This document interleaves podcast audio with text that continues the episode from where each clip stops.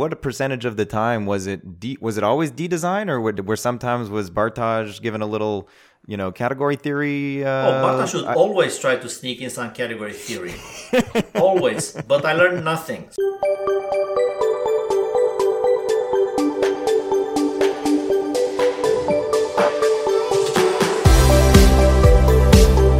Welcome to ADSP the podcast, episode 69, recorded on February 15th, 2022. My name is Conor, and today with my co host Bryce, we finish part two of our two part interview with Andrei Alexandrescu. Oh, speaking of uh, Bryce, you mentioned this like, I don't think I'm the best in every meeting or something like that, right? You, yeah, you mentioned yes. that. That's, it's kind of funny. So I have this interview question. So when I interview people, I was just uh, I, I, worked for Symmetry Investments, uh, this um, f- uh, fintech company, and you know I had this interview question. In a meeting, like, like let's say you're at work in a meeting, what do you want to be in terms of skill? Do you want to be the best, the worst, or somewhere in the middle? Right? Yeah. Well, it's it's actually interesting because I think I have two different answers. Um, it used to be that when, when I was solely an individual contributor, my answer was I always want to be in the room with people that are smarter than me. Um, and usually, if I'm having like a, a, typical meeting with like multiple people, um, you know, um, that is usually a meeting where like I want to be there with people that are going to educate me in some way. Um, but since I've moved into more of a leadership role. Um, and I've, I've always sort of over the years, I've always had some amount, some number of people that I have mentored in some way, shape, or form, but I do a lot more of it these days.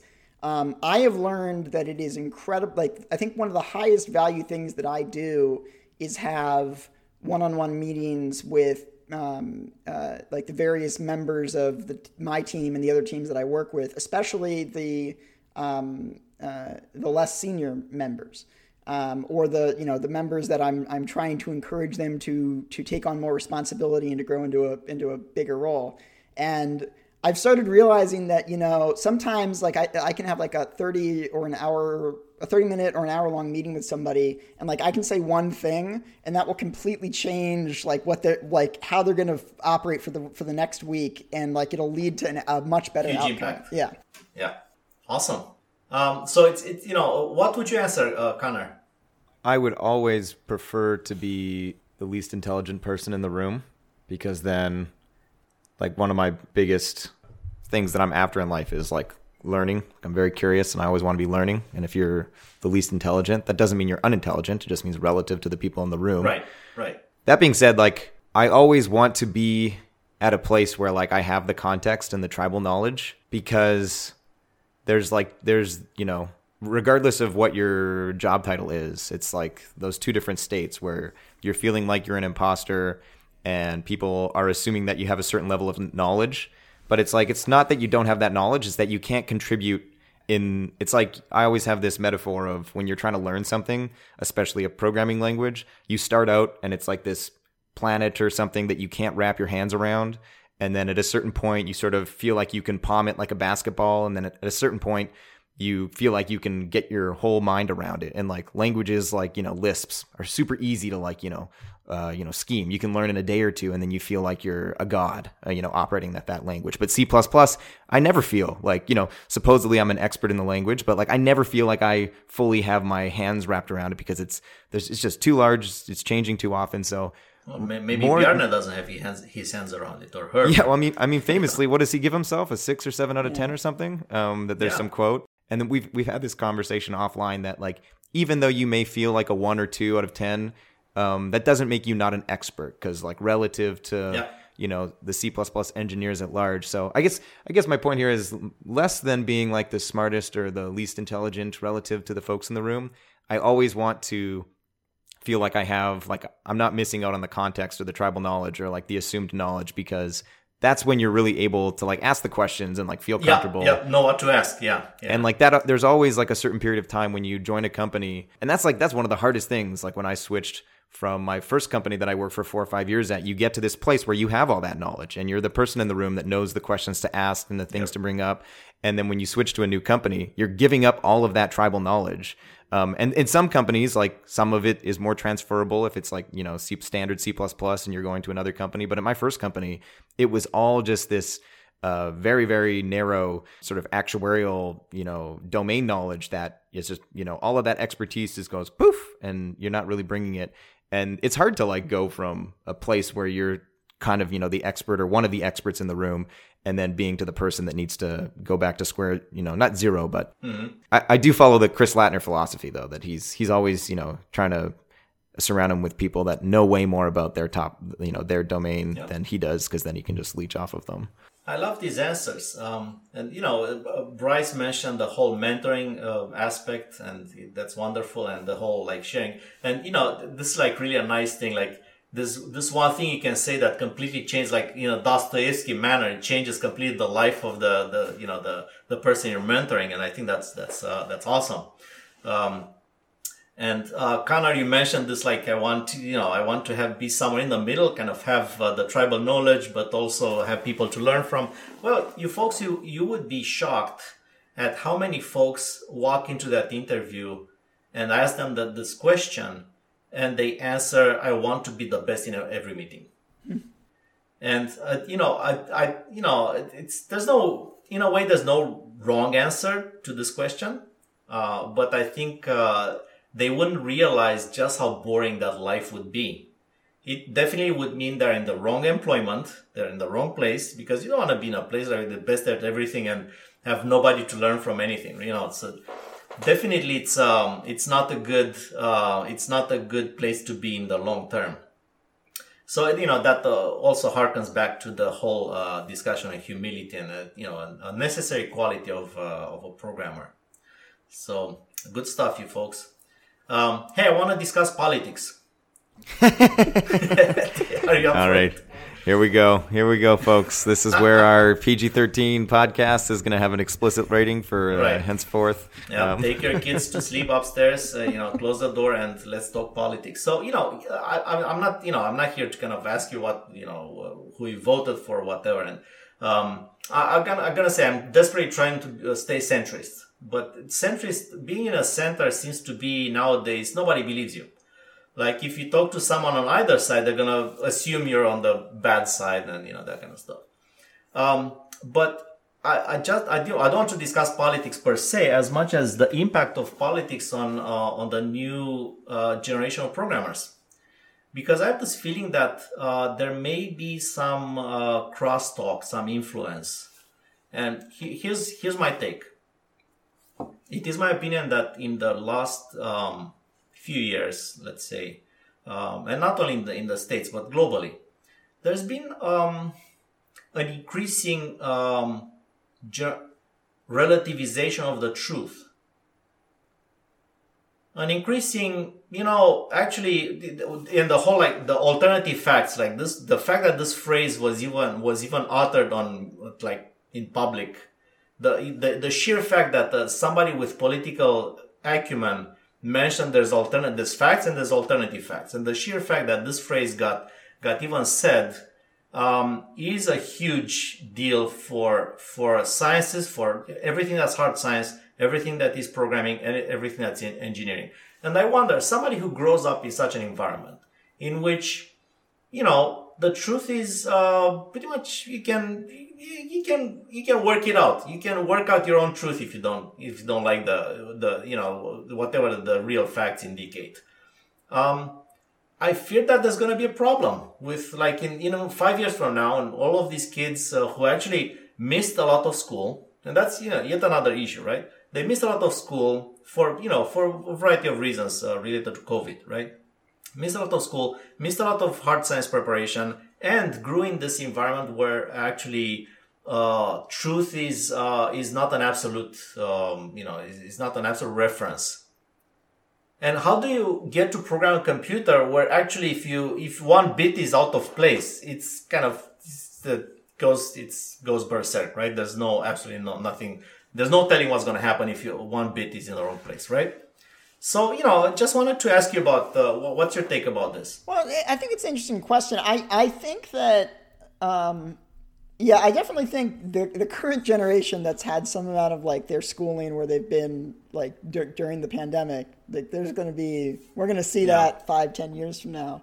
But what, one, th- I think one interesting thing has changed since when Conor and I were in school, which is, and maybe it's even not the case for Conor, but when I was in uh, like school before college, like all my schooling before college, there was never any course like programming courses. It was not an option. Like mm-hmm. I went to some, I, I, went to school in Connecticut, which is a very wealthy part of the United States. Um, I went to a private middle school that was like a science focused middle school. I went to a magnet school that was a science focused um, uh, uh, no high, high, school, but no coding.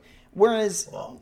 and and I every year I run the C Now student volunteer program, and I started noticing more and more over the years uh, that people had um, coding experience younger and younger in the classroom.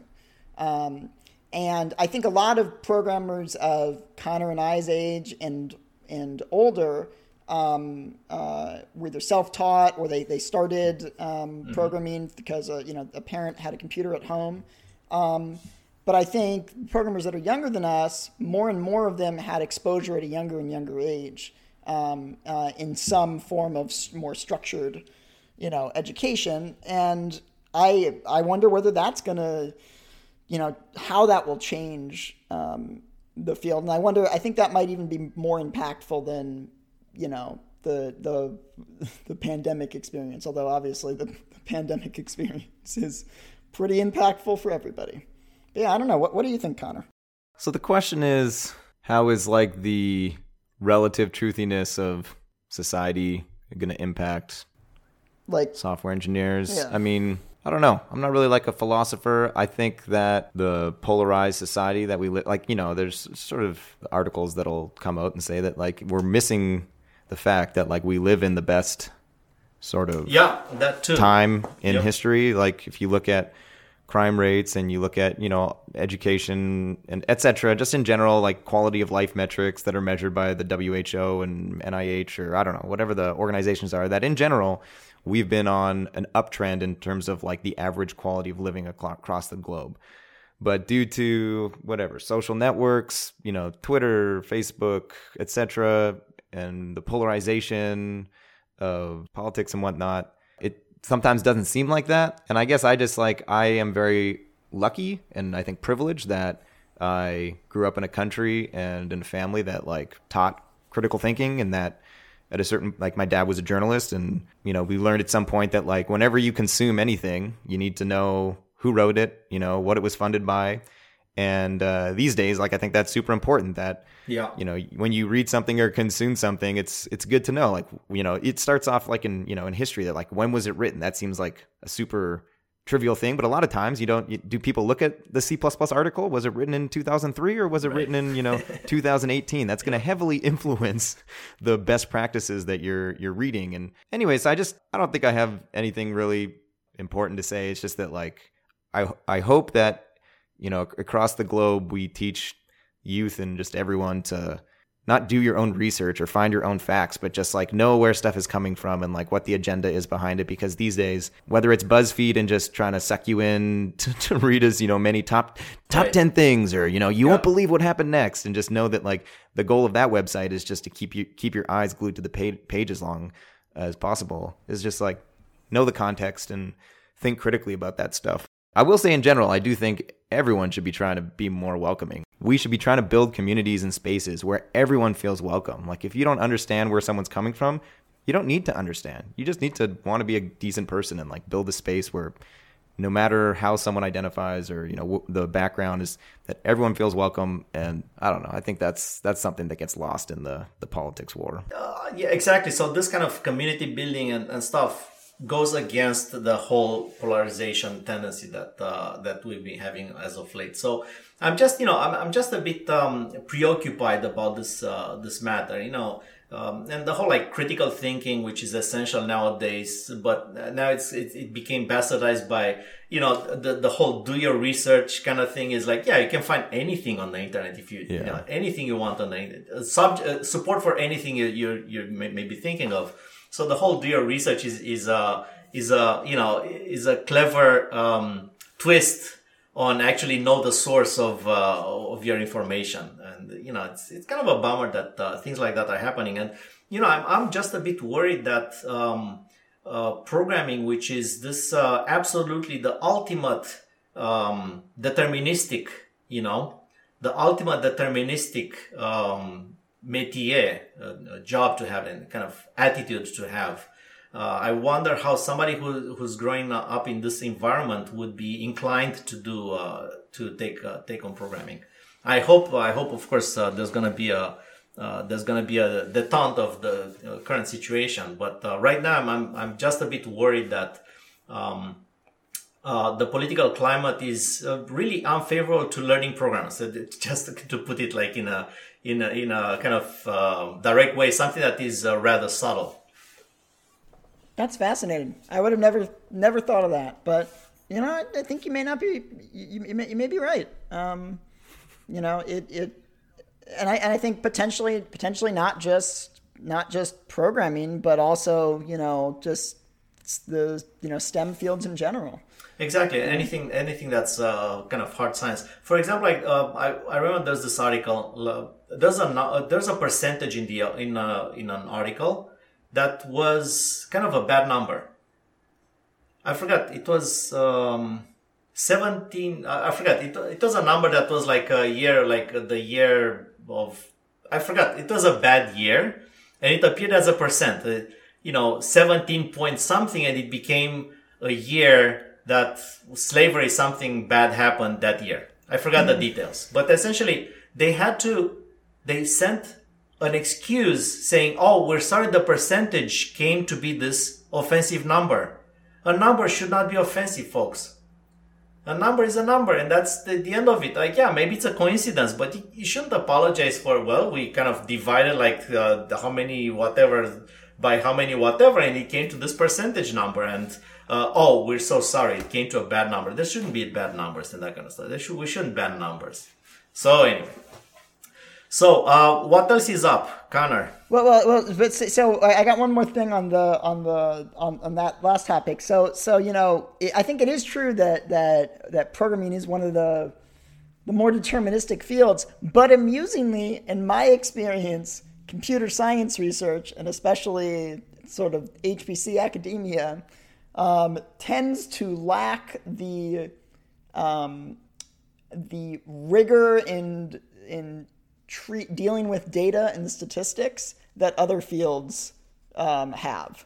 Like if you if you go if you go read Bryce, paper, I swear you never yeah. you never read an article on medicine then because medicine like terrible at statistics. They just don't do statistics well at all. But but at least they have like but at least on, they report like sample sizes, right? Like I've read yeah. so many CS papers where there's like a performance graph and there's like no indication of like the sample sizes or like, oh, like yeah, no discussion of of uh, you know the statistical treatment of the data at all, and it just drives me crazy whenever whenever I see I know benchmarks yeah, I like agree. that.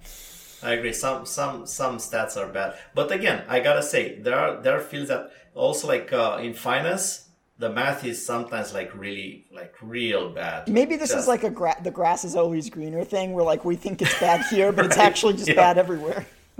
yep, yep. It may as well. Yeah. All right, so so Conor, I thought I thought you wanted to get some some some some stories. Yeah, you want to drive this somewhere. Yeah. What are the odds that we could get a podcast panel with Eric, you, uh, Walter, and Bartosz, and just like yeah, we wouldn't even awesome. we wouldn't even. I mean, we'd introduce. I don't even know. Will we introduce? I think we would just sit there and be like, "Go." yeah, actually, panels are like, uh, yeah, they're fun, and um, you'll never get out of things to say. Like people just, you know, this is gonna talk forever. Whenever I've been in a panel, we started with the notion that, oh, what are we gonna say for one hour in this panel? And it, it ended like, oh, guys, it's like two hours now, so we should go. so it always was like that. So a panel would be fun. So I, I you know, just to uh, mention a bit of uh, what Eric, uh, you know, was reminiscing about. It was um, we had like some uh, uh, infamous, uh, in Bryce's words, uh, meetings um, at a coffee shop in Kirkland, which uh, has since um, closed. Uh, and it was um, essentially it was we would meet, we talk shop, and um, we would design the D programming language. That was that was it. And it, these meetings would last for literally like ten hours.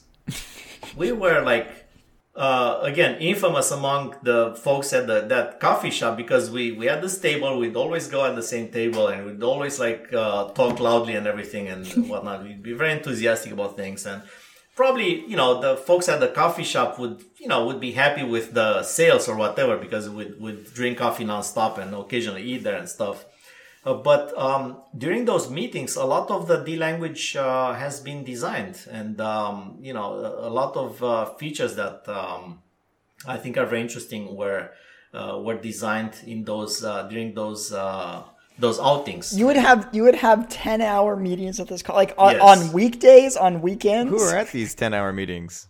It was Saturdays and or Sundays every weekend for months. Wow. Yeah. Yeah. So who was, was there? Like, uh, Walter, Bartosz, Eric, myself, Brad Roberts, and occasionally, what? yeah, and uh, there's um, uh, David Held. Uh, I think he's uh, with Expedia now.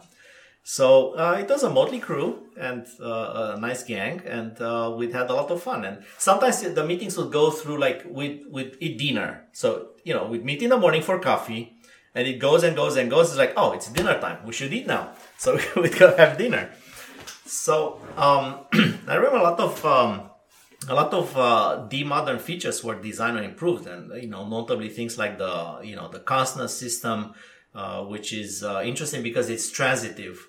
So in C++, when you say const uh, on a pointer, it's const applies to the pointer, but not to the data that the pointer points to. So it's not, it doesn't go all the way, right? So in uh, indeed, it's actually a rabbit hole. So if you if you put const on something, it goes all the way through by following pointers and pointers to pointers and pointers to pointers to pointers, etc. So it's uh, it's really kind of um, a transitive, right? So there are interesting consequences to that and, and that kind of stuff. And uh, that feature was designed during those meetings. Uh, we would uh, uh, it took it took us a while uh, the downside was that there was little formalization. So there's like little record. There's no records of those meetings having occurred, and there's like uh, there's a lot of um, ex- uh, you know design by excitement, if you wish, uh, as opposed to a rigorous process. Damn. What a percentage of the time was it? D, was it always D design, or were sometimes was Bartosz given a little you know, category theory. Uh, oh, Bartosz should I, always try to sneak in some category theory. always. But I learned nothing. So I, I can't speak to that. Maybe Bartosz could, maybe his perception is that he always talked about that. But my perception is he always tried to talk about that without much uh, success. but, you know, the clearly the vast majority was, was the, on the design of the D language. That was definitely uh, the lion's share of, uh, of the time.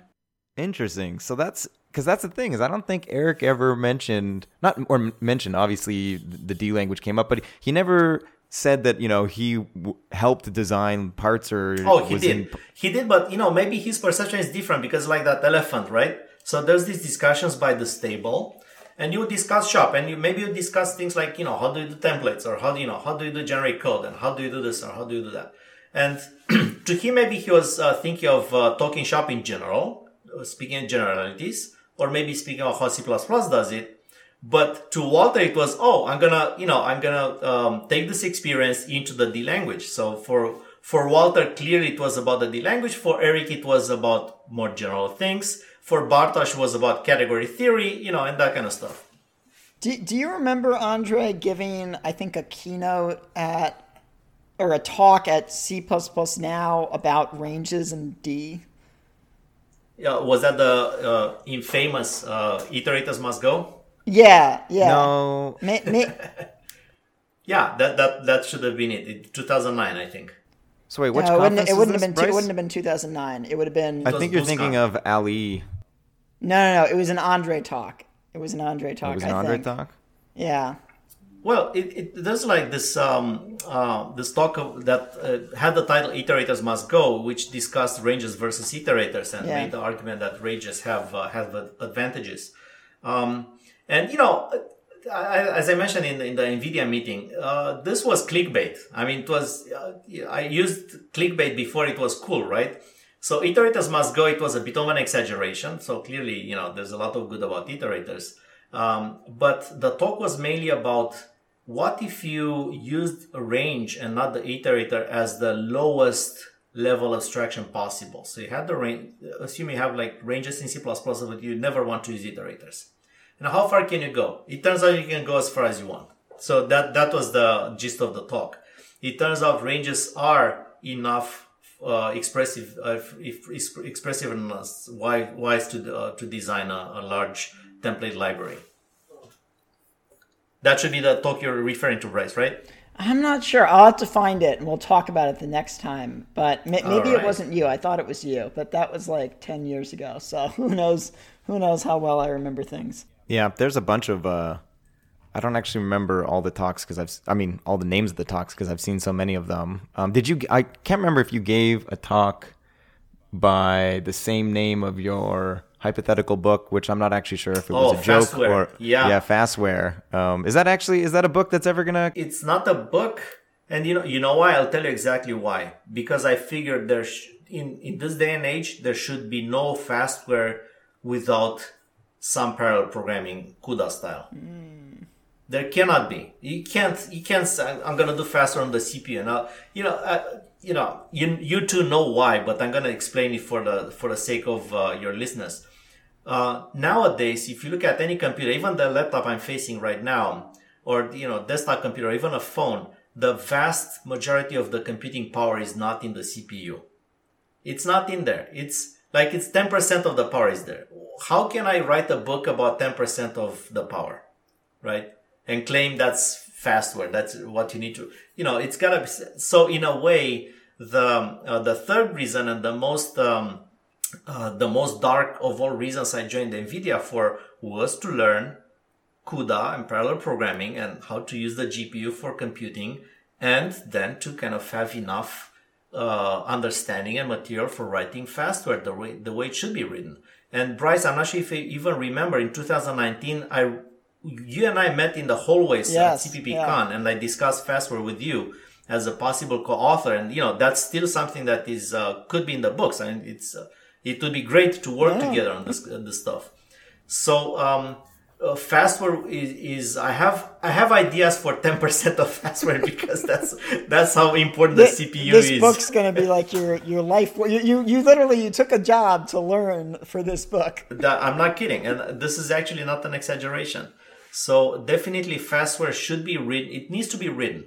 A book on how to write fast software because we're getting to the point where you know, the molecules are not gonna get smaller. Yeah. You know, the those crystals in the silicon are not getting smaller. The light is not getting faster, and we gotta make do with what the hell we have, and that's what we have.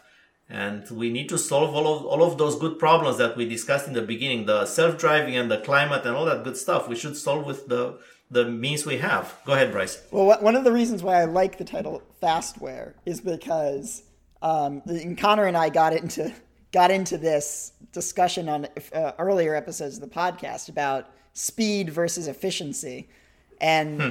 you know, fast really sort of fast is vague enough that it it it captures yep. what you want. Like yep. it meets it meets its its requirements in terms of performance. Uh, right. Uh, and the uh, the weird you know the weird unintuitive thing about parallel programming is that what is efficient is not often uh, the fastest thing to do yeah, well, why don't you give? Oh, can you give a simple example for our listeners? Because I think this uh, this is a uh, exactly as you said. It's not intuitive. It's not an intuitive topic. Um, and uh, for for a lot of algorithms, uh, it is like the way that you parallelize the algorithm might re- repl- might do more work than it needs to. Yeah, um, exactly. But that's necessary to allow it to be parallelized. Um, yeah. Like the uh, um, a lot of the parallel versions of scan algorithms um, yep. are like inefficient. They they do more evaluations than the serial version exactly. do. But it doesn't it doesn't matter if it's if it's the difference between happening in parallel, parallel versus happening in serial. Um, because... Yeah, exactly. So I, I, think I think this is a very uh, a very important point. Um, for example, like in first approximation, um, faster is going to be more power efficient because you complete the the work faster. But uh, there's, uh, for example, like the simplest example that somebody without uh, CUDA experience could uh, could master is like there's um, speculation in a traditional CPU, right? The speculation, and uh, if you do a lot of speculation, it doesn't turn out to be what you want it, you throw it, you throw the results away, but you do more computation, right? Uh, but what you're saying is actually the whole algorithm is redesigned in a way that uh, does more work, but that work is to set up more parallelism and yeah. you still finish faster, but you do you do consume a bit more power. Yeah. So yeah, so uh, these, this, I'm, I'm glad we got to this uh, this point. Well, it's I, I think most computing tends to fall into like one of two different end goals. Um, either one, you're trying to do something in the most power efficient way possible, or two, yep. you're trying to get um, uh, an answer as quickly as possible. You know, minimize you gotta, time. You got to brake. You got to brake to not go over that pedestrian. Yes. Yeah. Yes. Yeah. Land the plane. yes. Land the airplane. Thanks for listening. We hope you enjoyed and have a great day.